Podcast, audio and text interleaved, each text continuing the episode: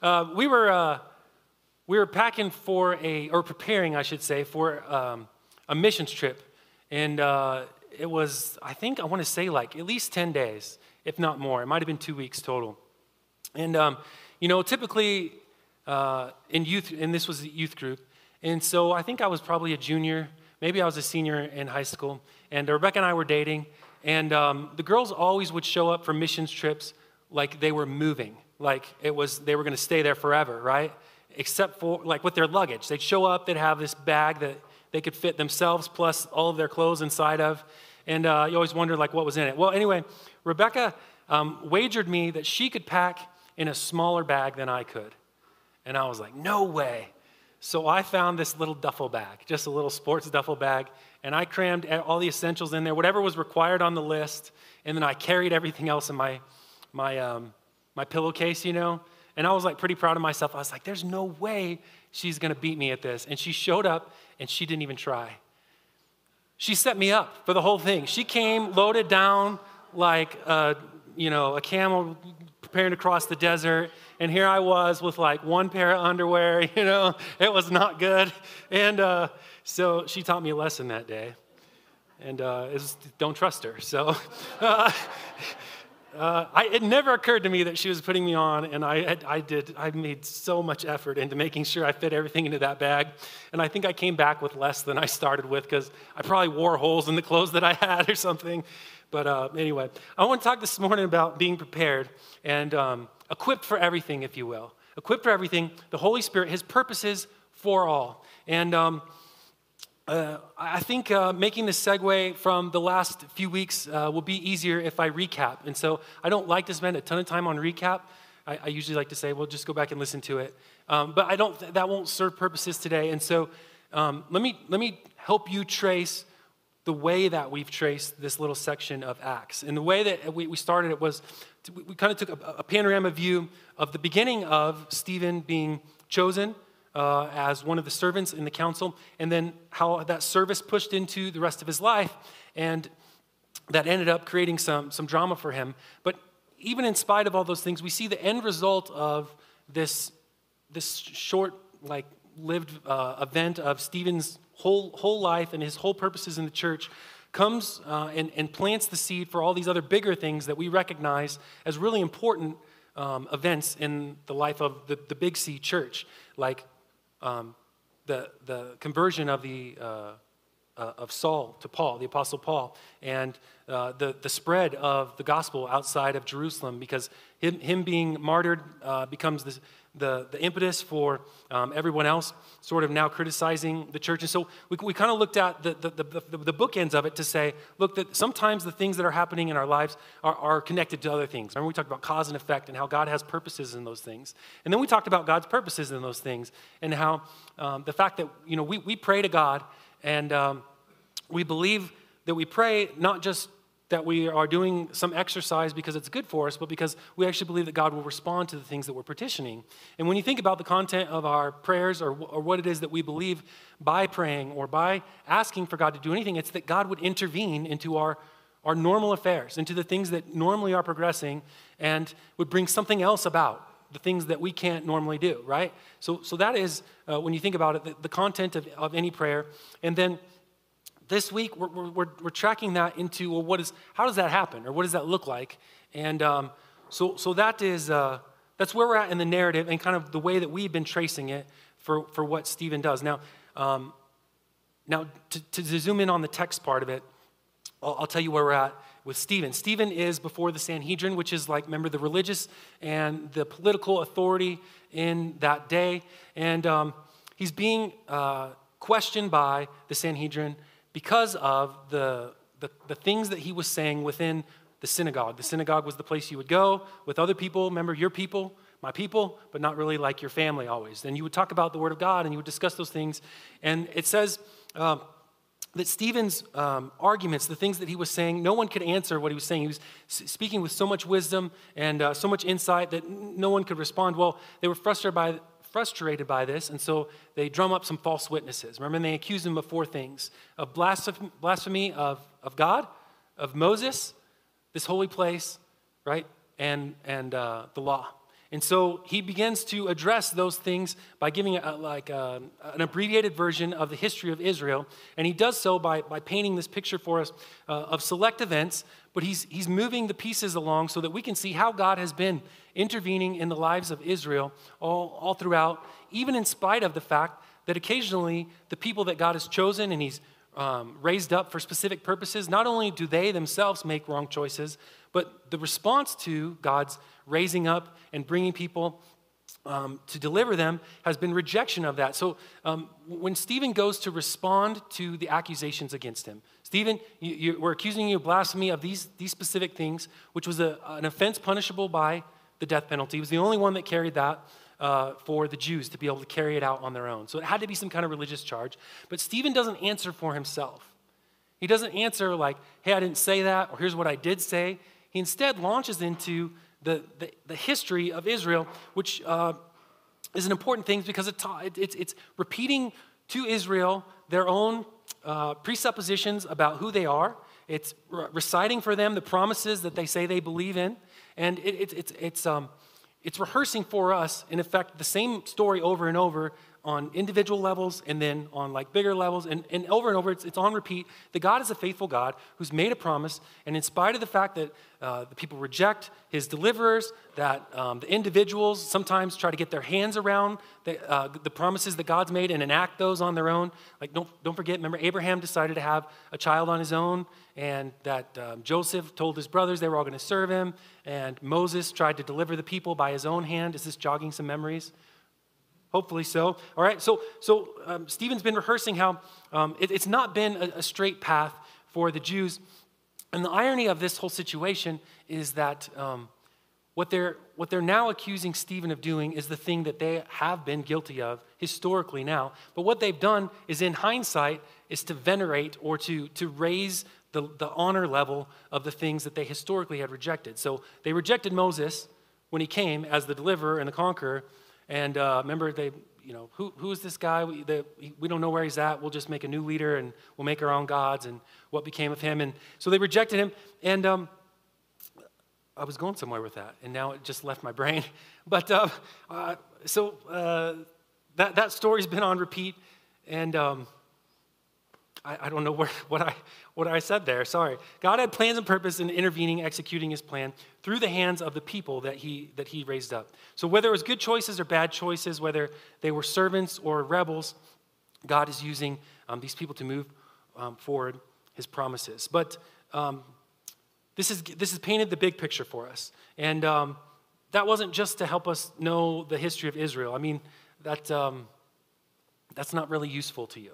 And uh, so, so we went behind that and we said, well, what, what is actually the purpose of, of learning how God is a faithful God and how he still brings about his purposes in spite of the things that are going on? Well, um, the point of the application for us was to recognize that um, it allows us to connect God's some of God's beginnings and ends in certain events because what they started as and what they brought about, even in the things that we would think um, as Israel, re- oh, that's where I was going with that. As Israel rejected Moses, it was that rejection that brought about other purposes. As they rejected Joseph and they uh, sold him into slavery and it made him be in Egypt, and then he rises to power there, and that saves their people from this famine. So all of the things that are happening um, come to a specific purpose.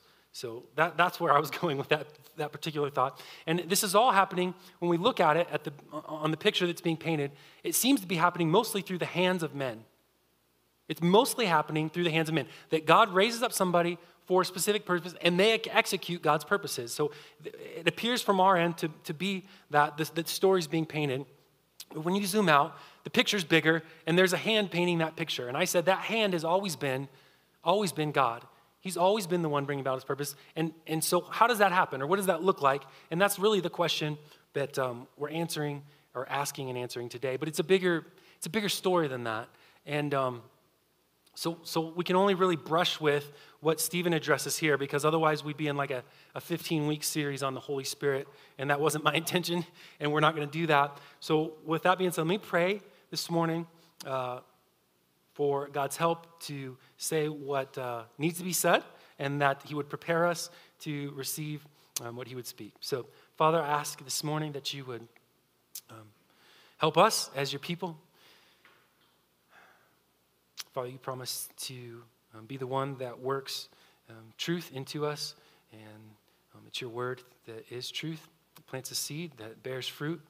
So, Father, I ask that um, this morning, hearing your word and the preaching of your word and the declaration of your word will not just be something to gain um, knowledge in our brains, but that it would go down to our heart where it can bear roots and bring up fruit um, that pleases you. Father, I ask uh, that you would do this for us because we can't do it for ourselves. So give us ears to hear, eyes to see, and hearts that are flesh to receive what you would say this morning. I love you. In Jesus' name. Amen.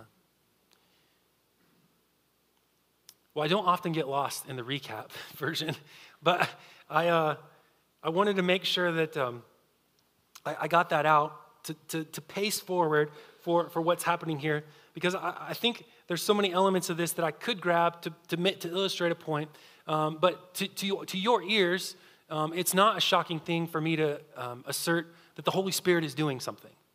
Um, the Holy Spirit ha- has some necessity in your life. But I think like when, when we talk about that and we actually get to like what's underneath that, you're like, yes, I, I get that. I get that it's essential. I even understand that, you know, God is Trinity, Father, Son, Holy Spirit.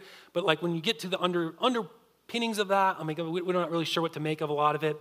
And um, so I want you to just look, look at the text with me for a few moments.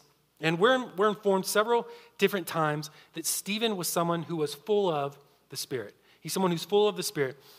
Um, and uh, back in, into chapter 6 in 6.3 in 6.5 in 6.8 and then in 7.10 and 7.55 these all assert in some way that the holy spirit is having an effect in the life of stephen. Stephen is someone who is full of the spirit and it's given him wisdom and guidance and it's filling him with truth and it's um, him being able to do signs and wonders and it, it's because he's full of the spirit. And the father is accomplishing things on earth through the hands of regular people vessels like you and me, through the power of the Spirit, by means of the Son. The Spirit has not changed uh, since forever, right? God is the same yesterday, today, and forever. So God is sovereign and God is unchanging. That also means that the Spirit is sovereign and the Spirit is unchanging. So the Spirit is leading, empowering, He's guiding, He's teaching, He's speaking, He's enabling. And those who are filled with the Spirit then are doing the things that I just mentioned. They're, they're filled with power. They're speaking. They're witnessing. They're, um, they're um, uh, teaching. They're inviting. They're encouraging. They're rebuking. They're convicting. They're healing. And all this was something that was expected. It should have been expected because it's, it, it's repeated over and over uh, from the beginning of uh, Scripture, pointing to an, another time where there would be a, another outpouring or a different access to the Spirit than had historically been available. And this uh, is pointed out by Stephen specifically. Um, when he says that um, I will raise up uh, from, from you a prophet like me. And uh, he, he will come, and to him it is that you should listen to. And so he knew that there was going to be um, Jesus coming, and that Jesus had promised uh, when he came that he would leave, and when he left, he wouldn't leave them forever, but he would leave them with another. That would be the Holy Spirit. And so the intro to this is that Stephen is full of the Spirit. And then look at the end of his speech in verse 51. He says, You stiff necked people, you're uncircumcised in heart and ears. You always resist what? The Holy Spirit.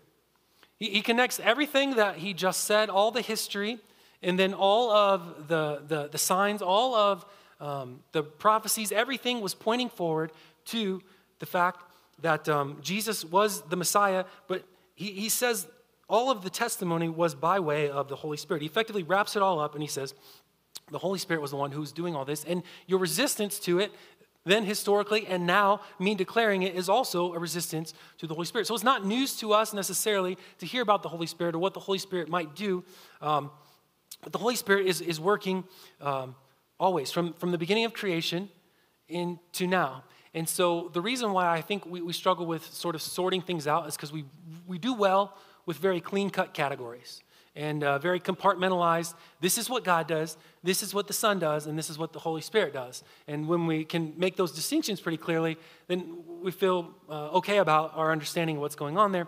But, but um, let me show you why this doesn't quite work.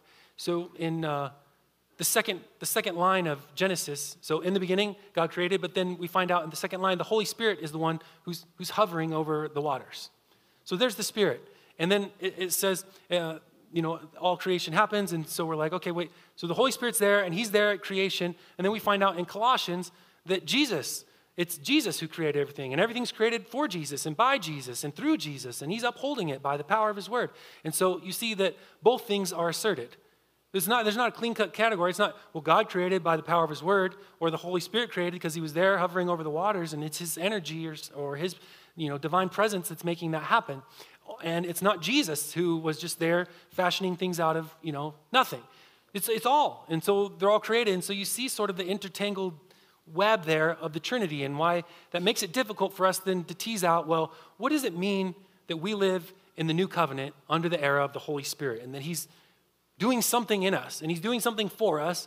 And uh, my assertion for you this morning is that um, the Holy Spirit is God's spiritual presence with us and now in us. God's spiritual presence with us and now in us. And presence carries with it a lot of other weight or a lot of other ideas with it. Uh, if, if somebody, just think about the idea if somebody is present with you, all that that would entail. And then most of those ramifications would carry over to the fact that God is with you or even in you, right? So presence has the idea of God's glory or his weight or his um, reputation or um, his worthiness. So his, his, glory comes along with his presence, his authority. Um, if, if, you're, you know, traveling with uh, the president or something like that and you happen to be riding in his, uh, his limo, you're going to get all of the respect of his authority and whatever it is that he wants or whatever it is that he demands. And so that, that has the idea of uh, presence. So the testimony of, of God's presence. Well, this, this, this one God actually is here. His, he's present with me. He's not some person I've made up. He's not some thing that is out there in the ether that's you know fictitious and uh, at my demands or at my whims and all the power that goes along with, with that. The assurance of somebody actually being present with you. It's not you're alone and I hope you can make it. I'll give you a good attaboy and encouragement, but that's not the same thing as, as true assurance of, of God being with you, present with you. His word, somebody talking to you, I should have said voice there. God's words actually being with you and having conversation and privileges that are afforded by being one of God's own. And so all of this idea of presence um, is carried into the reality that we, we have the Holy Spirit who, who is God's spiritual presence with us. And presence is now, if you look at the, te- the whole of the testimony, uh, becomes a theme when you consider it in light of all the broad spectrum of what presence could mean. It's now a theme in what it is that Stephen's been saying. He, he starts out with Abraham, who's in a foreign land, who's just a, a nobody. He's Abram, right? And, and God shows up and uh, he, he does that to say, look, God's presence wasn't only always in this one place that you think God's presence was. And, and, so he begins to address all of the things that he's being accused of blaspheming by showing that God was never abiding by their little box of rules, but that God's uh, presence and then his word and his power and his testimony and all the things that they are accusing Stephen of were always part of who God is, and, and, and they weren't relegated to this. And specifically, we see that in the tabernacle. And he talks about how he spends a long time on how on Moses' life, and it's the, the, the great portion of um, his testimony, and how Moses was the one who received all the plans for the tabernacle, and they built it, and that's where um, God's you know, glory would dwell. And so God's tabernacle was the place where his people would go, where they would expect his presence to be. And whatever, wherever they would go, the tabernacle went with them, which meant that God was going to go with them, and He was with them. His presence was always with them wherever they went. And then it says he, they took it with them when they went into the promised land, and they dispossessed the nations under Joshua's leadership. And so they had God's presence with them when they did that. And so eventually um, they dispossessed all the nations they were supposed to uh, for the time. And uh, David is ruling as king, and he says, um, It's in my heart to build a temple. I want to build a permanent place for God's presence to be with, be with his people. And uh, and so initially, he, he tells Nathan, the prophet, that he's going to build this, build this tabernacle or build this, uh, excuse me, this temple. And uh, Nathan says, Yeah, do, do everything that's in your heart. And then uh, he ends up having to renege on that and saying, I shouldn't have said that. Uh, you have too much blood on your hands. You've been a man of war, and it won't be you, but it'll be your son that builds a temple. And so Solomon builds the, the permanent residence, if you will, um, of God's presence. But we find out here um, in verse 49 that uh, that wasn't that wasn't sufficient I'll, I'll back up to verse um, 47 so that you can track with the story. It was Solomon who built a house, if you will, a house for him. Yet the Most High does not dwell in houses made by hands, as the prophet says Heaven is my throne and earth is my footstool. What kind of house will you build for me, says the Lord? Or what is the place of my rest? Did my hand not make all of these things? This, um, this essentially echoes the idea that um, it, it, doesn't matter how glorious the temple was or how big they could build it, it wasn't enough to contain God. And, and by um, and secondary to that fact is it, it's God who gave them all the stuff to build the temple. So it's like, what are you offering me by building me a place for my permanent residence? When Solomon dedicated the temple, he knew that this was the true. He, this was the truth. In 1 Kings uh, chapter 8, uh, in, in verse 27, he says, Will God indeed dwell on earth? Like, will his, will his presence really be here with us? Behold, heaven and the highest heaven cannot contain you, much less the house I have built. He, he understands that, that though God has, has chosen to allow his presence to be with the people, that, um, that, that the temple didn't rep- wasn't the, the place that contained, if you will, wasn't the box that God's presence had to be in. And it's interesting here that it says, um, God, God's proverbial asked the question through the prophet Isaiah, what will be the, the place of my rest? Not where will be the place of my rest. And, and that's, that's an important theme that's carried out because wherever it is that, that the people have wound up following the promise or, or carrying the promise, it's, it's there that they find out that God is. When Joseph's in prison in Egypt, it says God was with him. Well, how was God with him? How could, he, how could God's presence possibly be with him if, if, if God's presence is only in the temple or if he's only in the highest heaven? Well, he had to be there in some way for that to be asserted as truth. Well, he had to be there as the Holy Spirit with Joseph in Egypt, not confined to a specific land or into the temple, right? And he wasn't just confined to the laws or his presence in, um, uh, in, the, in the tablets that uh, Moses had brought down off Mount Sinai when um, God's visible presence was manifested there. And so he says, he says, What will be the place of uh, my rest? And this is an interesting Greek word because it means what or how, but not, not where. What or how? How will my presence be with a people. And that's, uh, that, that uh, gives indication and fits perfectly to what Jesus says when he has this dialogue uh, outside uh, the city of uh, Samaria with the Samaritan woman about how people can worship. How, how will they um, be able to respond to God? And uh, Jesus simply says, Look, the hour is coming and is now here when people will worship in spirit and truth.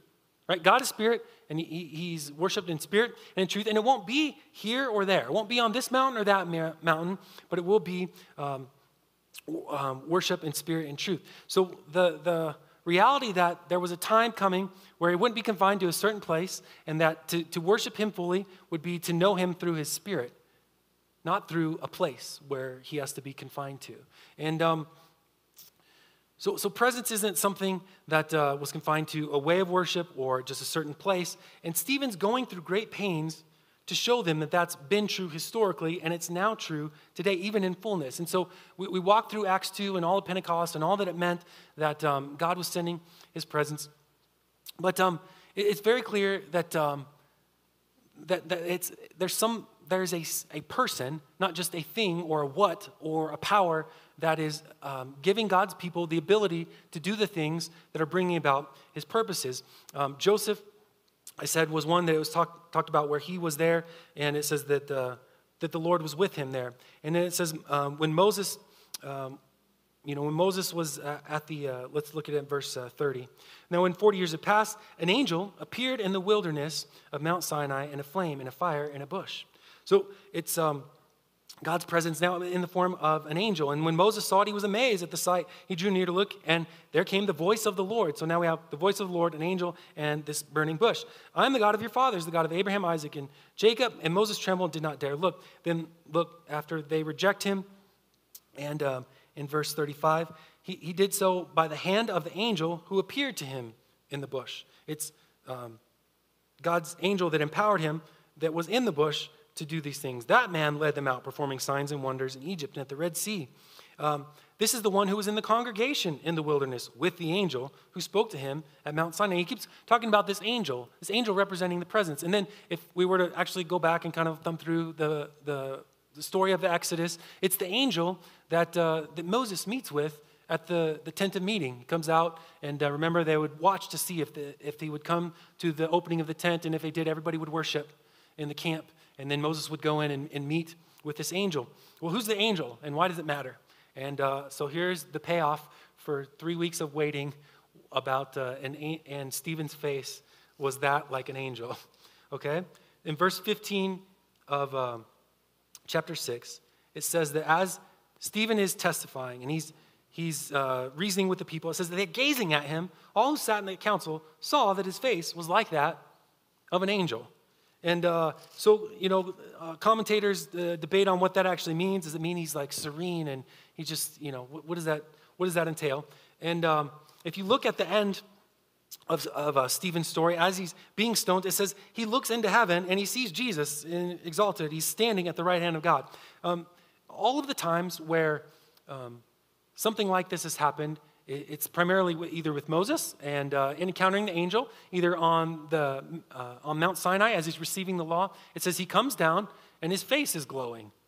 Do you guys remember the story of Moses coming down? His face was glowing, so he had to cover his face up with a veil because he had been in the presence of God, and like it's like the glory had like worn off on him, and so the people were terrified to hear the words of God from Moses. So he put a veil on his face, and then um, track to the New Testament where Jesus uh, takes uh, Peter and John up on the mountain, and then it says he's transfigured before them, and he's like glowing and shining. And we see, uh, I think the reality here is this that, that Jesus' presence his spiritual presence in, in a glorified way has a way of rubbing off on people in a visible way. Like, you don't, you don't, have, to, you don't have to worry about whether or not I'm making stuff up. I'm just telling you that how would you know that somebody's face was like an angel unless it was visibly like an angel? I, I think his face is probably shining at this point, and it has to do with the fact that he was being empowered by the Spirit um, in the presence of, of Christ. And uh, so, glowing angels uh, excuse me, angels and glowing has to do with presence and testimony. Um, the ark was where the testimony was kept inside of the tabernacle, inside of the place where they believe God's presence always was going to dwell. Moses encountered the angel of the Lord in the burning bush. He encountered the angel who showed him, we find out the plans for the tabernacle. And all these times it says that he comes and uh, his face is shining. So, real quick, 2 Corinthians 3 because it's not just um, it's not just supposed to be a spectacle for Moses. So in 2 Corinthians chapter 3, um, Paul is uh, unpacking the beauty of what it means to be in the new covenant. And uh, what, what, does that mean?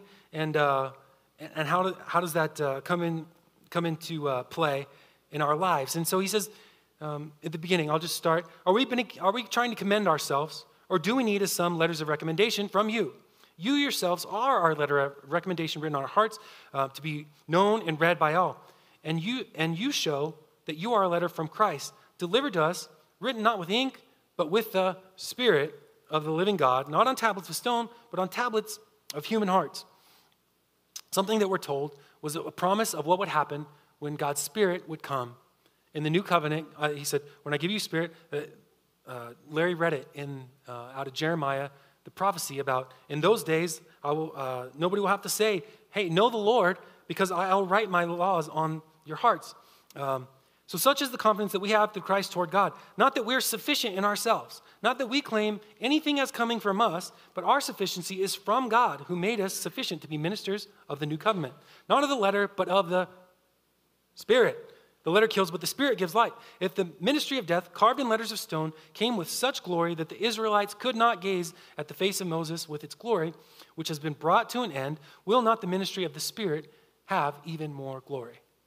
So, um, Paul, um, let me just give you an interesting, like, parenthetical. Oh, yeah, I, didn't, I hadn't thought about that. Um, so, we find out about this, this testimony of Stephen in the, the council uh, the Sanhedrin. And uh, most commentators point out, well, Stephen is, uh, is stoned, and Luke wasn't there. Luke's the guy that writes the book of Acts. And they're like, well, how do we know what it is that Stephen said? And uh, most people speculate that, that it's, it's Saul, who's part of the Sanhedrin, at this moment, because he's the one that's there, he's the one that's affirming of the stoning. It's, it's, it's him taking in the testimony of Stephen, and then later on, here he is spitting it back out in 1 Corinthians about what's happening in the new covenant and the glory of it. And I think probably, most likely, he's, he's, he's telling you what he saw with Stephen. Um, it, we, we have the same kind of ministry, he's saying. It came with the Spirit, and um, when Moses came, he was just bringing down laws on tablets, and that was um, only leading to condemnation. That's all that the law could do. The law couldn't bring righteousness. He says that was coming to an end. But how much more will the ministry of the Spirit have even more glory? He asks in verse 8.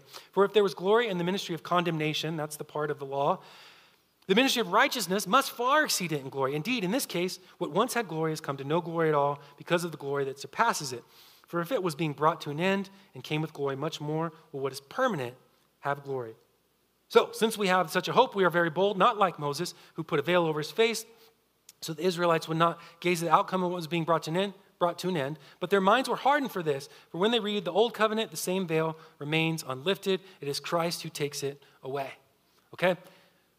So don't get lost. We can get there, okay?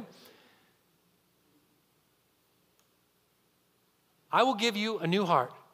I will put a new spirit within you. I will remove the heart of stone. I will give you a heart of flesh, and I will put my spirit within you and cause you to walk in my statute. This is Ezekiel saying the same thing that Jeremiah said. Isaiah says the same thing. Moses pointed forward. He said, Look, there's going to be another prophet. He's going to come. He's going to be greater than me. Listen to him. And how will you listen to him? Well, because you'll be able to, uh, you'll be able to listen to what he says because God's laws will be written on your heart because um, everybody will have the Spirit. I don't have time for it today. Is that my story usually? But read in Numbers, uh, I think it's Numbers 11, where the story of, um, you know, uh, Moses um, as uh, anointing 70 elders of Israel, and there's two guys that are outside the camp, uh, Medad and another Dab I can't remember his name right now. And they're, they're outside the camp, and they too receive the Spirit. And Joshua's like frustrated that um, these two guys outside the camp um, also receive the Spirit, and they begin to prophesy. And uh, he goes to Moses and he says, um, You know, tell, uh, tell those guys, rebuke them, basically. And he says, No, I, I won't rebuke them. I wish that all of God's people would have the Spirit so that they wouldn't have to come to me to listen to me to have God's wisdom. And so essentially, is this all of these people were looking forward, knowing that this time was coming. Now, if you just examine the content of what it says here, I will give you a new heart. I'll put a new heart, a new spirit within you. I'll remove the heart of stone. I'll give you a heart of flesh. What is that? What's happening in that moment? Well, it's, it's, it's uh, regeneration, it's salvation. This is what, what, what it is to be born again. And this brings up the other aspect of why Stephen goes to great pains to talk about circumcision and the covenant of circumcision coming after the promise. We think of the idea that um, we've been uh, equipped for this life of faith uh, with the Holy Spirit. We're not, I, I, just, I honestly think we're, just not sure what to do with that. Is that just like mean the gifts that we get and when do I use those or how do I use those? How do I even know if I have a gift? Um, and so the, I, I, think the question we ask is um, the question I asked you at the beginning uh, of the primer, which is Is equipped being having everything you, you might need packed away in this proverbial luggage case? Or is it everything that you, you will need? And if it's everything that you will need, or everything that you might need, uh, depending on which side you fall on, how do we know that we're equipped for everything that we'll face in the Christian life uh, by the Holy Spirit? And um, here, here's where I, I want to uh, draw this into some kind of application. I think we look at the testimony of how the Holy Spirit showed up for all of the people of faith right when they were in some difficult season or some difficult time. And, and, we think about the things in our lives that we might need the Holy Spirit's help for, right? Well, when I get into such and such bind, maybe the Holy Spirit will be there to, you know, pick the lock of my jail cell. Or maybe, like, right when I need, you know, a loaf of bread, it'll just fall from heaven or something like that. And you think, well, that, maybe that's the way that being equipped looks like. Or that perhaps the Holy Spirit is, um, is, is moving me. He's guiding me through life, and He's taking me to the places I need to be because those are what are preparing me for somewhere down the road, in which case I will be fully equipped by the time I arrive at this destination with all the things that I need at that moment. And I think that's how we think about life. We think about it as like this trail of things, and, uh, you know, there's the gift of the Spirit. Yeah, His presence is with me, but, but somehow, you know, in my bag, my proverbial luggage case for life and spiritual things, He's packing things in there, you know? And then when I need it, I just rummage through this luggage thing and uh, I pull out the right thing so that I'm equipped for everything I might need. Is, this, is that a fair assessment of how you might look at how the Holy Spirit is, is, is equipping you or giving you or helping you? And um, this is. Uh, this is a misgiven for, for several reasons.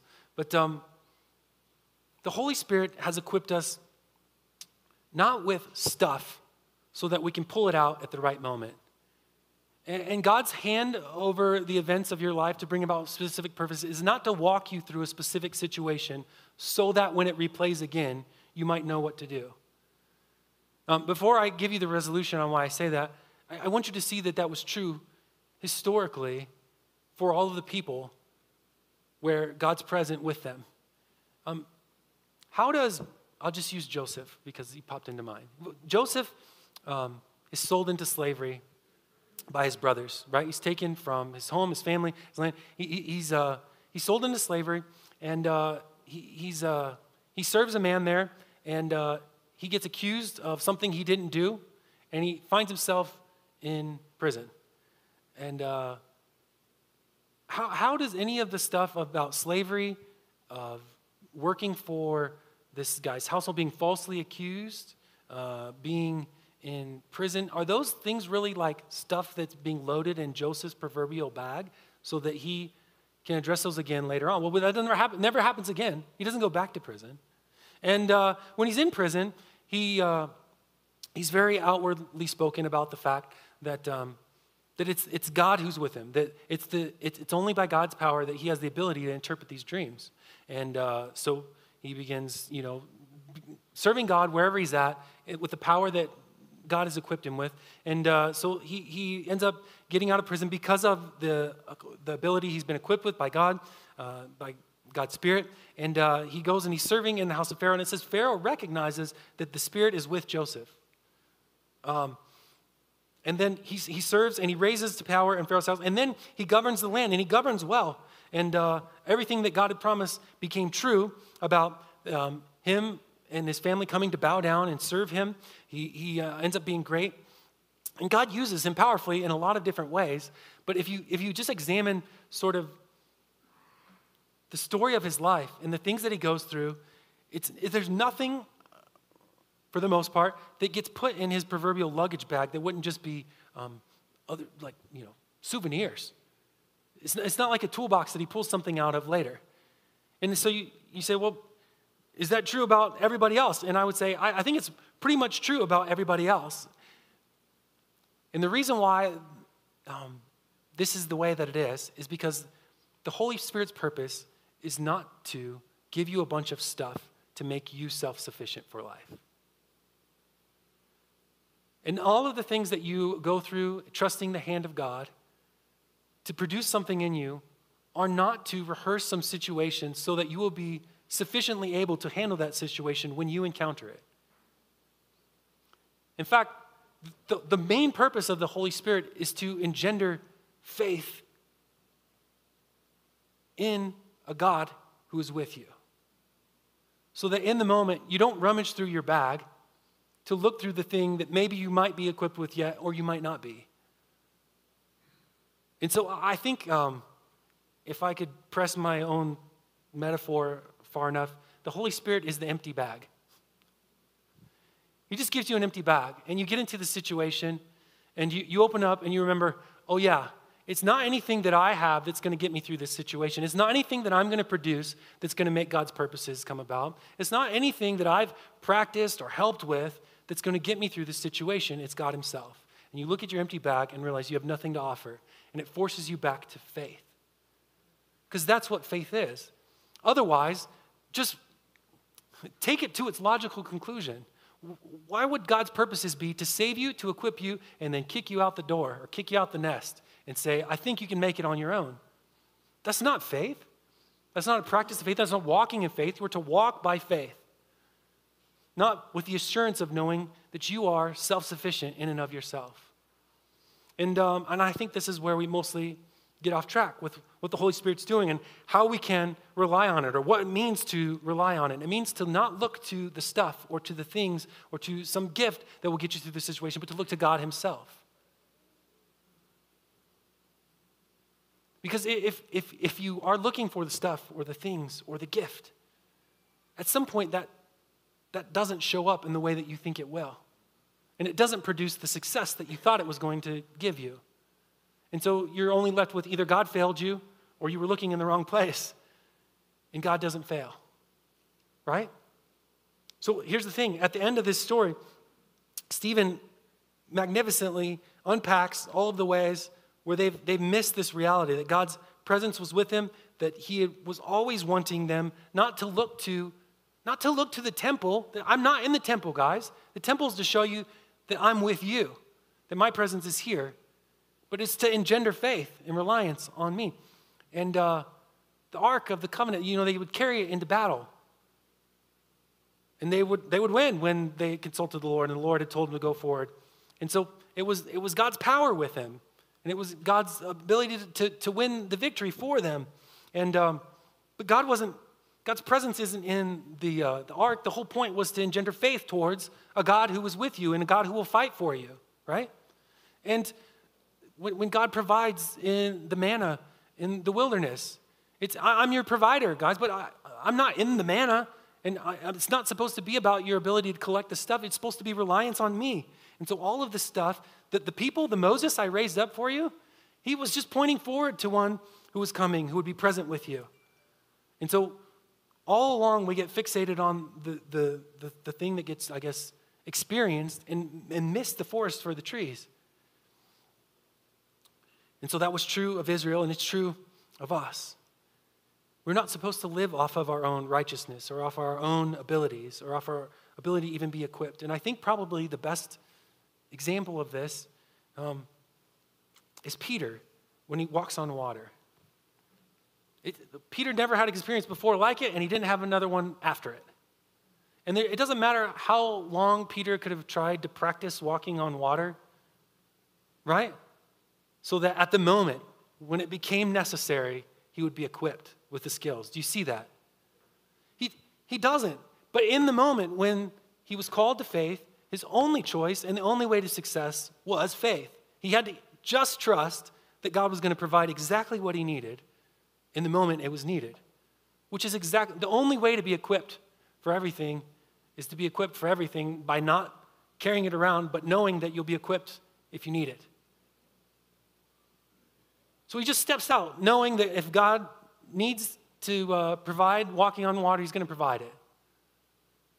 And so you must be wondering, well, I don't, my face doesn't shine, and I'm not in prison, thankfully, yet. And, you know, I'm not delivering a nation, and like, my face doesn't glow. And, like, if I already said that, it's fine. Maybe I'm hoping my face will glow at some point. But, um, what does this mean? It means that God is pressing you and calling you, just like he was through the words of Stephen, to faith in spite of all of the prophecies that pointed forward and said that this was going to be the reality, the Holy Spirit was the extension now of Jesus' presence. He came fully embodied as a human being, and then he left, but he gave us spiritual presence, not just with us, but in us. And he fills us and he equips us and he leads us and he guides us and he brings us truth and he speaks God's words and he speaks God's word through us and he testifies with us and he leads us into all truth. And I could go on and on about the, the work of the Holy Spirit. And he's doing all these things in the moment that they're required. And then he asks the question You stiff necked people, people uncircumcised in your hearts and your ears, you always resist the Holy Spirit as your fathers did. They, they, they resisted and they, they, they rejected the work of God every time that He provided by gripping, either gripping onto the thing and, and, stay, and holding fast to it as though it was the substance or rejecting it altogether. And I think we're guilty of the same thing. We don't really want faith because there's, there's a, it's not as concrete as we think it ought to be. And, and, and the faith is, is essentially just falling forward, trusting that there's a God that catches you. Which of the prophets did your fathers not persecute? They killed those who announced beforehand the coming of the righteous one, whom you have betrayed and murdered. You received the law as delivered by angels, and you did not keep it. I'll end with this. In, um, in that parable of the, uh, the wedding feast in Matthew chapter uh, 22, I think it was, and uh, we talked about that, about how uh, we track with the story. And he says, um, you know, the, originally the father sends out his servants, right? He says, invite people to the feast. And it says, they go out, and what do they do? They mistreat those servants and they kill them. And, and that's what Stephen just said. You, you all historically have um, taken those who God has raised up and who He's empowered, who are there to deliver you and help you, and um, you rejected them and you killed them. And uh, so we see that play out. And then he, um, it says he goes and um, he kills those ones who, uh, who, uh, who killed his servants and mistreated them. And uh, we could talk about that another time. But then he goes out and he sends more servants and he invites more people in. And we're like, yeah, we get that. Highways and byways, that's us. It's included everybody, not just the, um, not just the select few. The invitation's going out. And then we go to that part that says, uh, many are called and few are chosen. We talked about that and why it's important. But then we had that one guy, the one guy who's in the feast. And he's like not there with, uh, he's not there with the right clothes on. And we're like, okay, what, what do we do with this guy without the clothes? What, what do we make of this? How did he get into the feast without everybody else came and responded to the invitation? Isn't that enough? And here's what's happening in this parable the, the thing that, um, that you can't equip yourself with is circumcision of, of your heart. That's, that was the sign that was given in the flesh to say, I belong, I belong to God. That was what originally was given to Abraham. This is how you show everybody in the flesh that you're covenant people, but it was something that was made in the flesh. But now there's circumcision of the heart so that you can obey God, love God, receive His word, um, and live with His Spirit in you. And that's called circumcision of the heart. Well, um, that's something that you, you don't do for yourself. And this is what it is, I think, to be either walking and doing things on your own or doing things in what God has provided. So we tend to get fixated on, uh, on the guy that doesn't have the clothes on. And we go, well, what do we do with that? And the purpose of the parable was not to, uh, to go around looking for those who are not clothed in righteousness, but to warn us that there are people who can follow the rules, who will give all of their effort and all of their will to bring about something they think God wants. They can go with the flow and appear to be everything that you are but they're, they're not doing it equipped with the thing that only God can give, which is to be clothed in, in Christ's righteousness. That's the thing you can't do for yourself. That's what is provided at the wedding feast, to be acceptable there.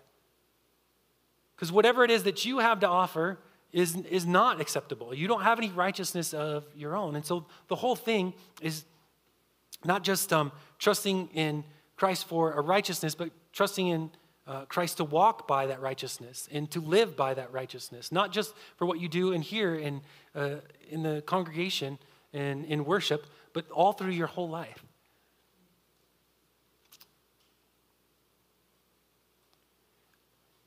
I know that we know what it is to make choices without thinking about those things. And I know that some of us know what it is to make choices and walk in something that you would, never you would never have done, um, if you want to say it this way, in your old nature, in your old life. And uh, Jesus simply separates these things in John 3 when he's talking to Nicodemus. He says, that, that, that which is of the flesh is flesh, and that which of the spirit is spirit. So the things that you do, the things, the choices that you make, the, the walking in the flesh, the trying hard, the, the bringing about your purposes on your own time and on your own will, and all of that is flesh, and it doesn't it can't inherit the kingdom. It's not serving God's purposes. That's to show up, to be at the right party, to be there at the right time, to do all of the things and dance the right jigs and know everybody's name, but to not be dressed in the right clothes. That's, that's what's happening there. And so he said, Well, how do I get the right clothes? Well, faith, trusting, circumcision of your heart, not and of your flesh, not by the law, but by trusting in God and trusting in His Son and His provision for you. Let me pray. Father, I pray this morning that um, we would see something of um, your work um, in the Spirit for us, that we would reckon with the reality that um, you've called us to a life of faith, which means trust.